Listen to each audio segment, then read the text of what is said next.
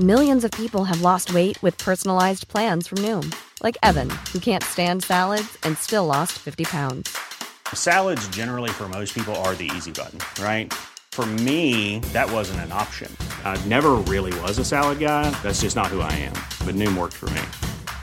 Get your personalized plan today at Noom.com. Real Noom user compensated to provide their story. In 4 weeks, the typical Noom user can expect to lose 1 to 2 pounds per week. Individual results may vary. Hello, and welcome to the History of Russia. As usual, I'm Damon, and this is episode 6, The Fool and the Saint. Thanks for listening.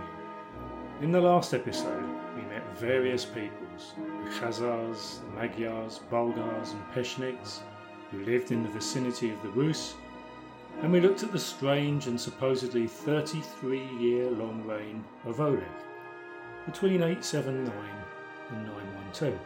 And I say strange because, apart from his grab of Kiev in 882 from Askold and Dir, and his raid on Constantinople in 911, at the beginning and end of his time in charge, respectively, nothing else of note happened.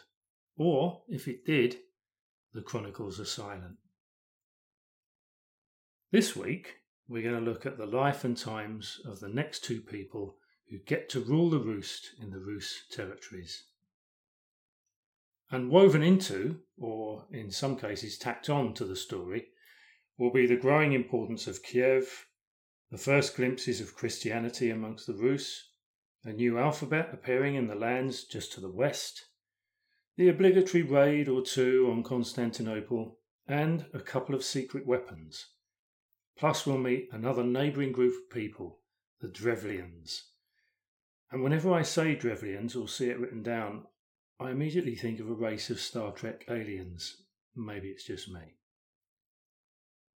Anyway, my approach will be as per last week. I'll continue to use Nestor of Kiev's Primary Chronicle as my main source, and cover any differences and contradictions from the other sources as we stumble along in the semi-darkness. And just before I start, the podcast website is historyofrussia.podbean.com, and this is where I post any visual aids such as maps, stats and timelines for any of the episodes that need them. And if you want to get in touch, then either leave me a comment via your podcasting platform of choice, or if you've got a question, you can drop me a mail at nordicworld@outlook.com.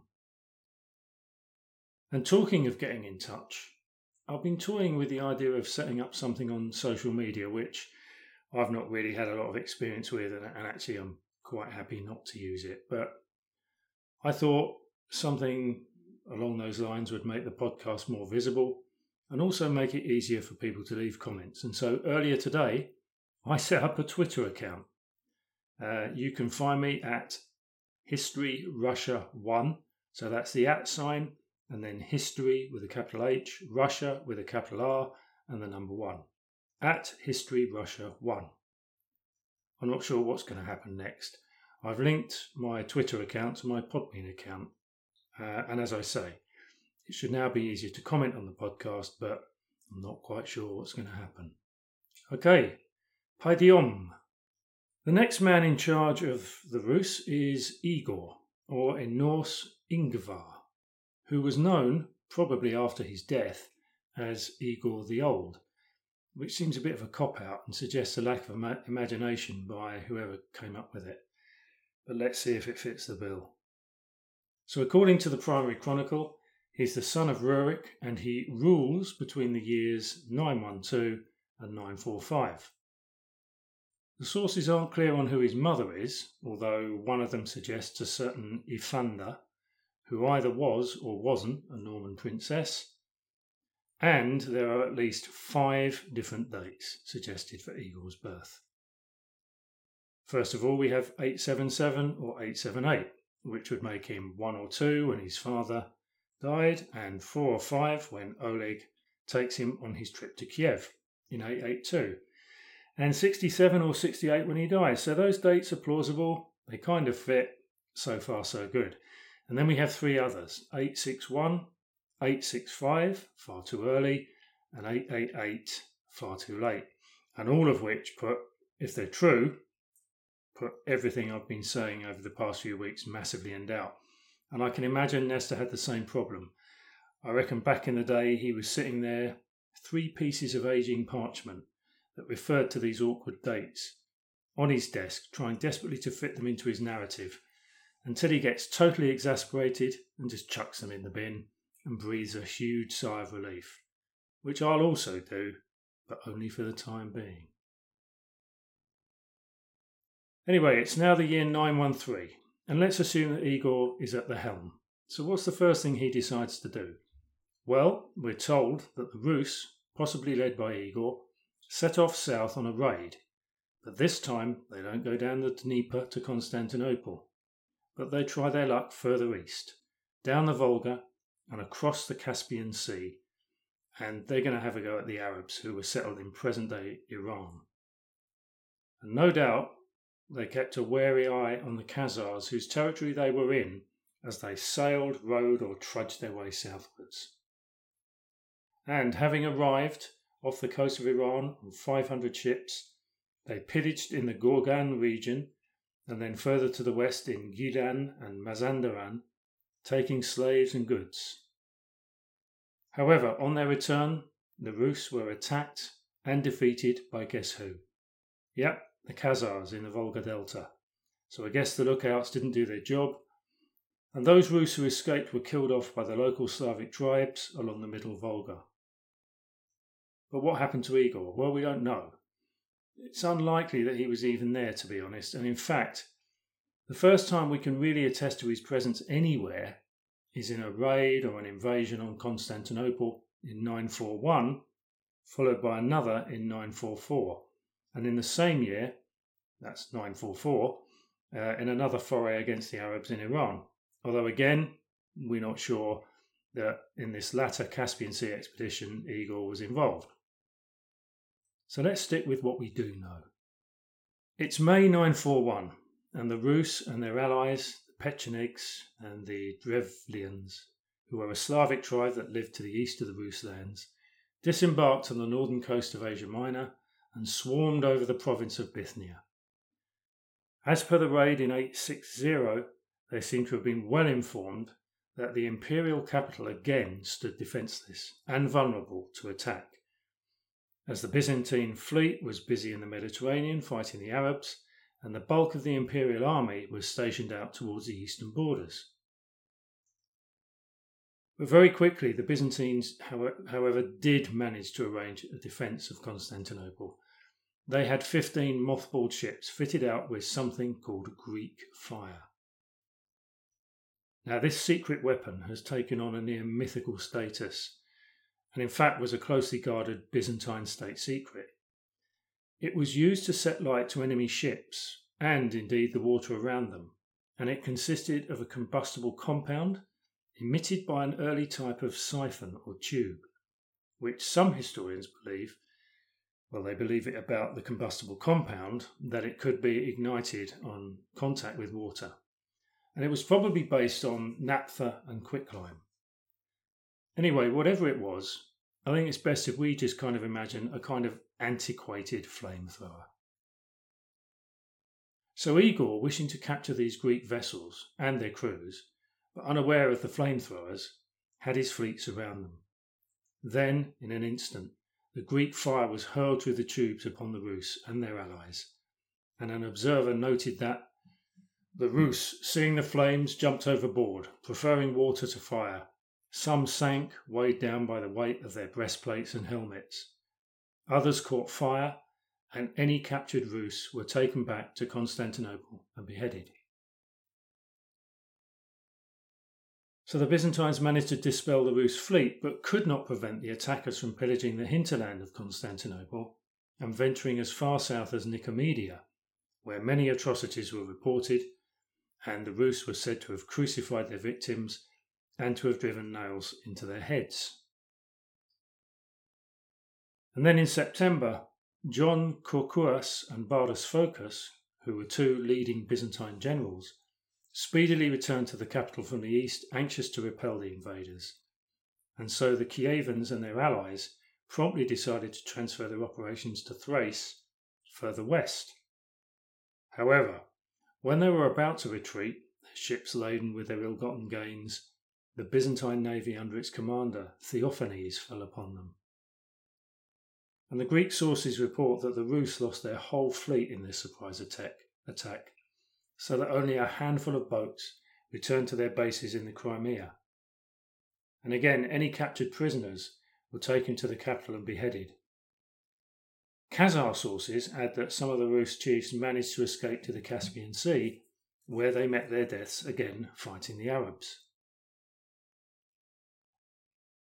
Igor, though, remained unscathed, and he scuttled back to Kiev with his tail between his legs, and after brooding over his defeat for a couple of years, decided to mount a new naval campaign against Constantinople in late 944 and early 945. And this time, under threat from an even larger force than before, the Byzantines opted for diplomatic action to circumvent the invasion, and they offered tribute and some minor trade privileges to the Kievans.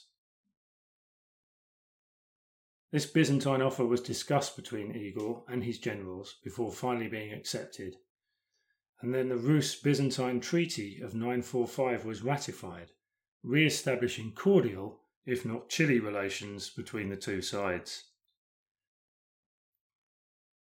Now, the Primary Chronicle seems to think that the treaty was generally favourable to the Rus, but the other sources are not convinced, stating that whilst the Kievans had been bought off, the costs of provisioning both raids far outweighed the financial benefits, and that realistically things remained as they were, with Constantinople and not Kiev in effective control of trade between the two states.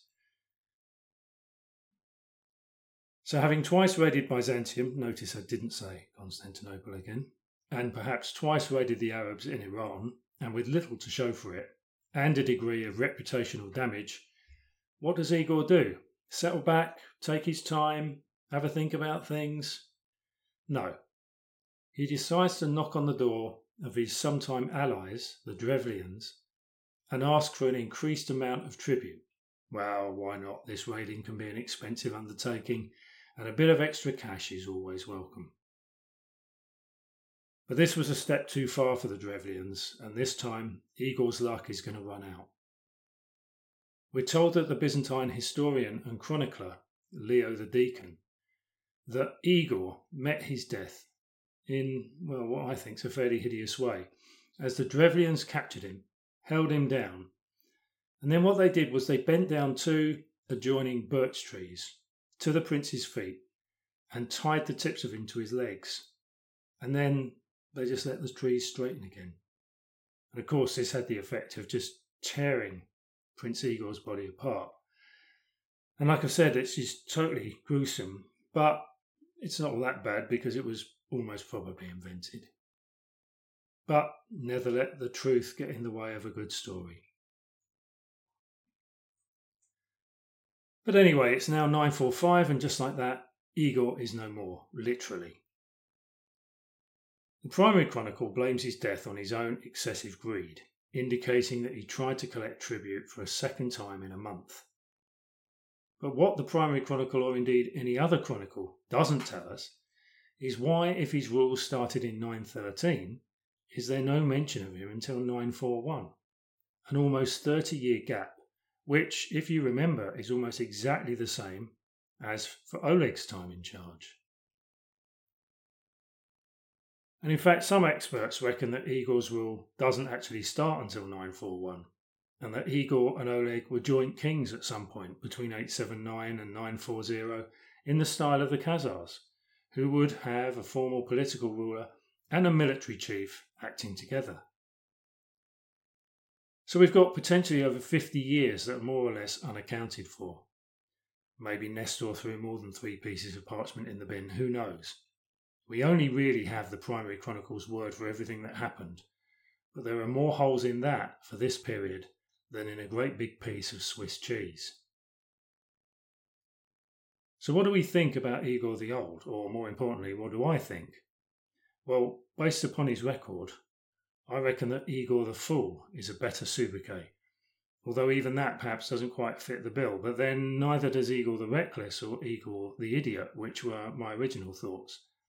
So I've stuck with four, even though perhaps it's a little bit of unkind, but it does make for a great podcast title, or part of a great podcast title. Either way, after his incredibly long reign, or his rather short one, he's gone. And with only an infant son to succeed him, yes, he found time to marry and father a child. Now it's up to his young wife Olga, acting as regent, to take the rudder and steer the Rus forward. Well, you can't steer forward, but you know what I mean.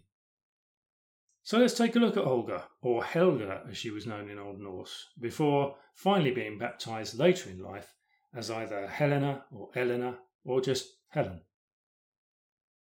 Again, her birth date is unknown. It could be as early as 890 or as late as 925 AD.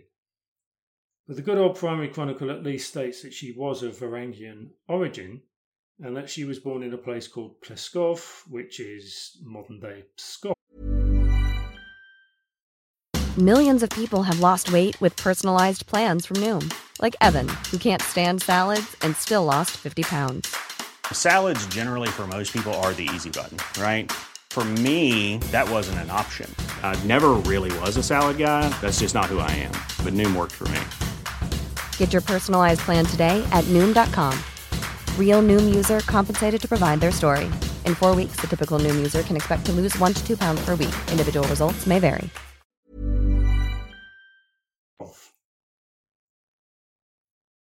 Little is known about her life before her marriage to Igor in 940 and the birth of their son, Sviatoslav, in 943. But according to Alexei Karpov, a specialist in the history of ancient Russia, Olga was no more than 15 years old at the time of her marriage, which therefore points to around the 925 birth date as being probable. And very little is known about Olga's tenure as ruler of Kiev, but the Primary Chronicle does tell us of her accession in 945 and provides some insight into her role as leader of the Kievan people. And note here that the terms Kiev and Kievan are becoming more prominent, as whilst not yet the official capital, the Rus base on the Dnieper has become increasingly preeminent. So what's going to be Olga's first move, now she's been thrust into the limelight? A raid perhaps, or a look at the fine print contained in the recent treaty with Byzantium, or perhaps just a period of quiet consolidation. I mean, it can't have been easy acting as a regent for your young son in the male-dominated world of former Vikings. Well, she does none of the above, and in fact she doesn't have to make a first move, because the Drevlians make it for her, and the Primary Chronicle now goes into this in full-on artistic licence mode. So bear this in mind, okay? Apparently emboldened by their success in ambushing and killing Igor, the Drevlians send messengers to Kiev, who propose to Olga that she marries the murderer of her husband, a certain Prince Mal or Maul. To which Olga replies diplomatically, "Your proposal is pleasing to me. Indeed, my husband cannot rise again from the dead, but I desire to honour you in the presence of my people. Return now to your boat and remain there, and I shall send for you tomorrow." And to cut a long story short, the next day, and in front of her people, or the people of Kiev, the Drevlians restated their kind offer of marriage, and of course, the people of Kiev rose up because they'd been told to, and they bundled the unfortunate ambassadors into a large pit and buried them alive. Olga then sent a message to the Drevlians back in their homelands that they should send their distinguished men to her in Kiev so that she might go to their prince with due honour. And so the Drevlians, unaware of the fate of the first diplomatic party, gathered another party of men to send. When they arrived, Olga commanded her people to draw them baths and invited the men to appear before her after they had bathed. But of course, when the Drevlians entered the bathhouse, the exits were blocked and the building was set on fire and all inside were burned to death. She's a nice one, this Olga, isn't she?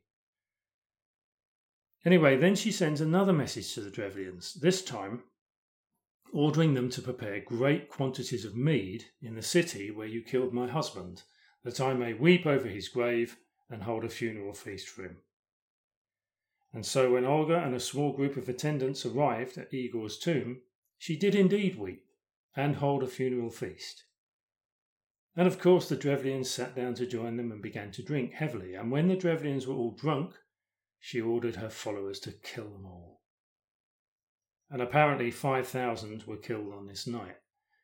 But Olga was still not satisfied, and she returned to Kiev to prepare an army to finish off the Drevlians once and for all.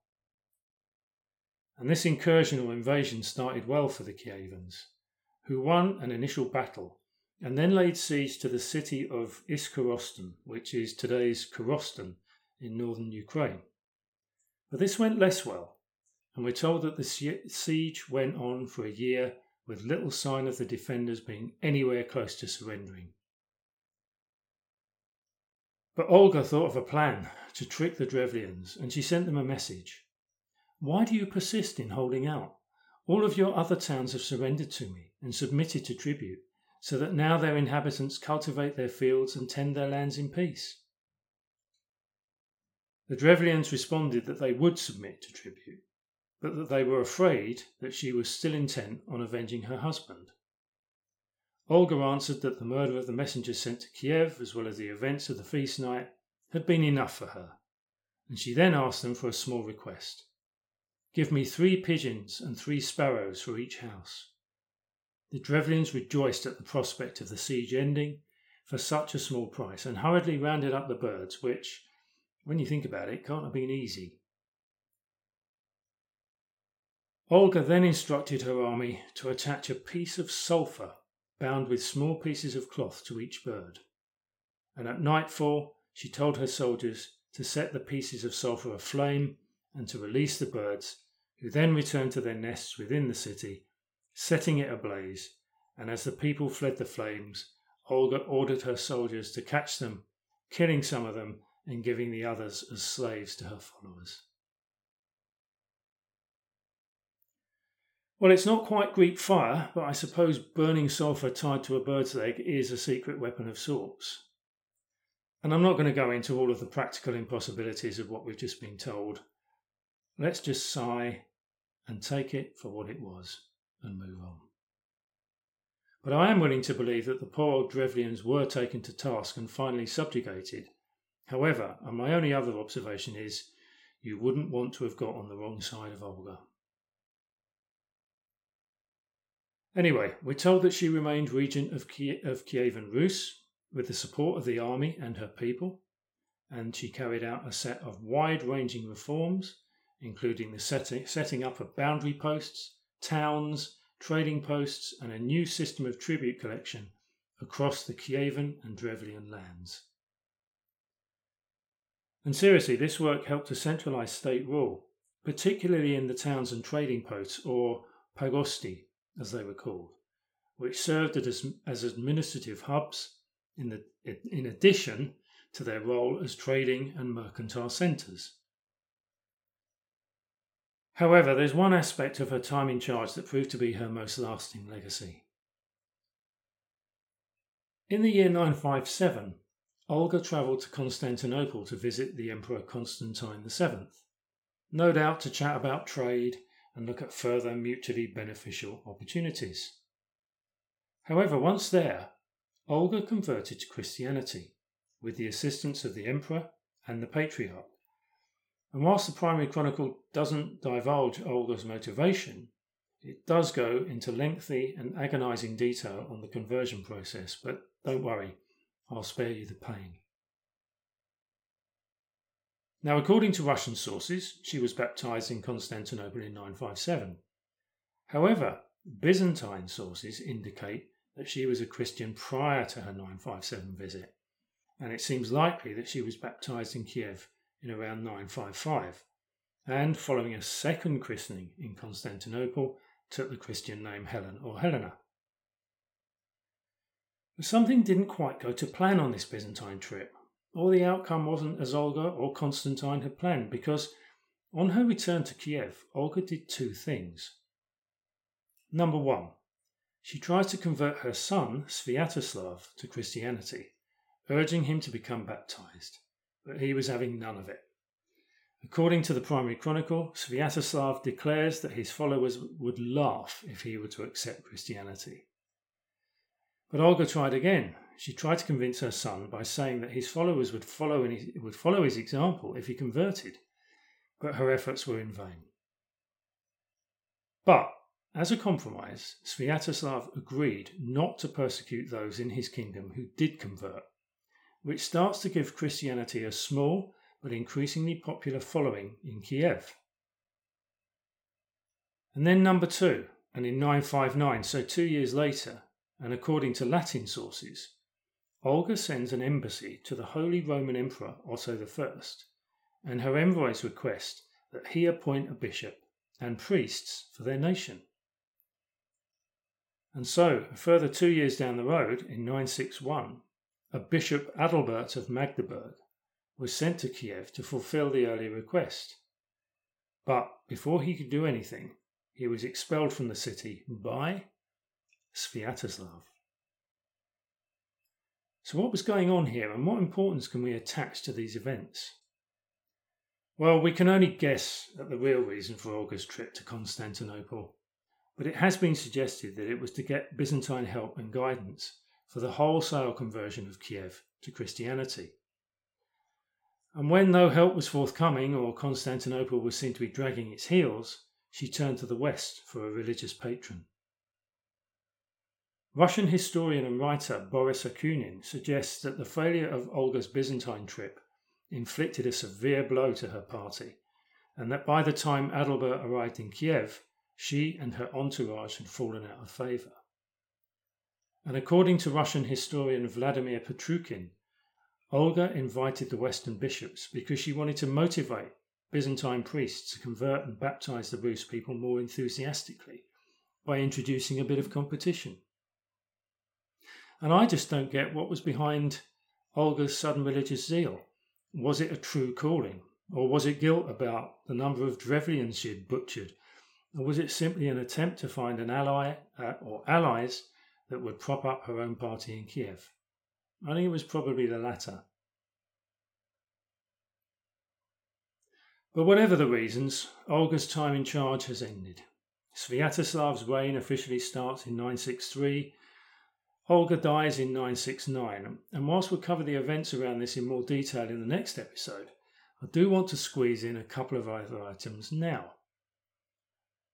And the first is Olga, or Helena's legacy, that I mentioned a few minutes ago. Because at the time of her death, it seemed that her attempt to make Kievan Rus a Christian territory had been a failure.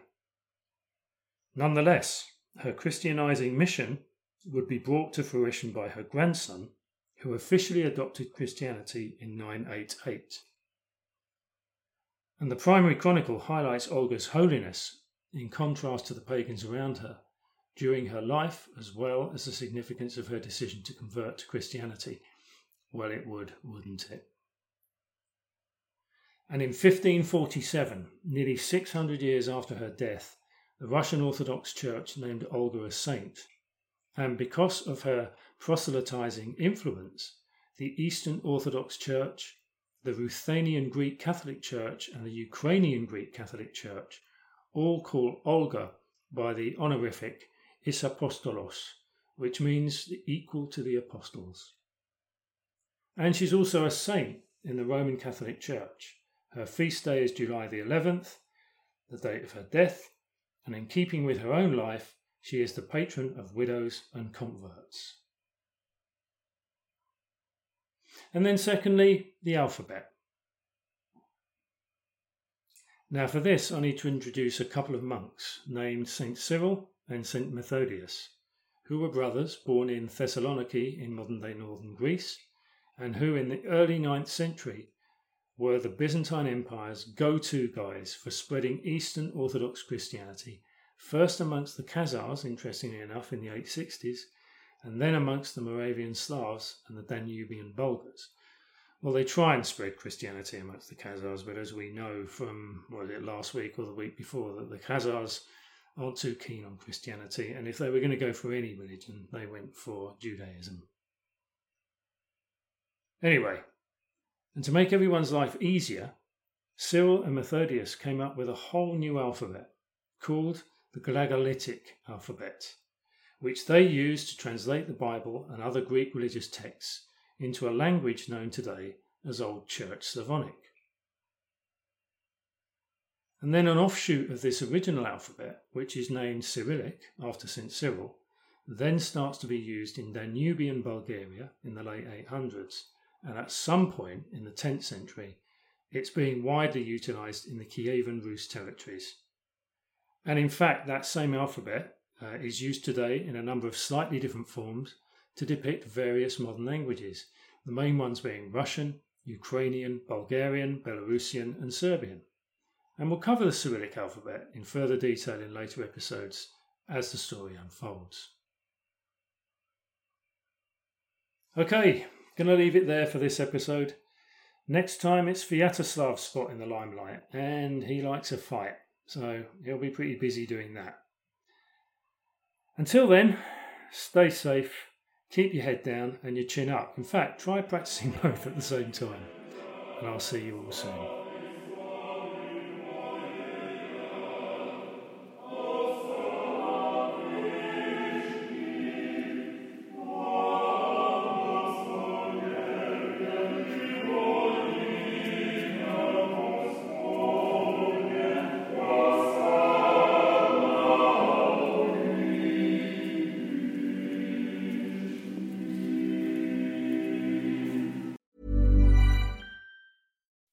When you make decisions for your company, you look for the no-brainers. If you have a lot of mailing to do, Stamps.com is the ultimate no-brainer. Use the Stamps.com mobile app to mail everything you need to keep your business running with up to 89% off USPS and UPS. Make the same no-brainer decision as over 1 million other businesses with Stamps.com. Use code PROGRAM for a special offer. That's Stamps.com, code PROGRAM.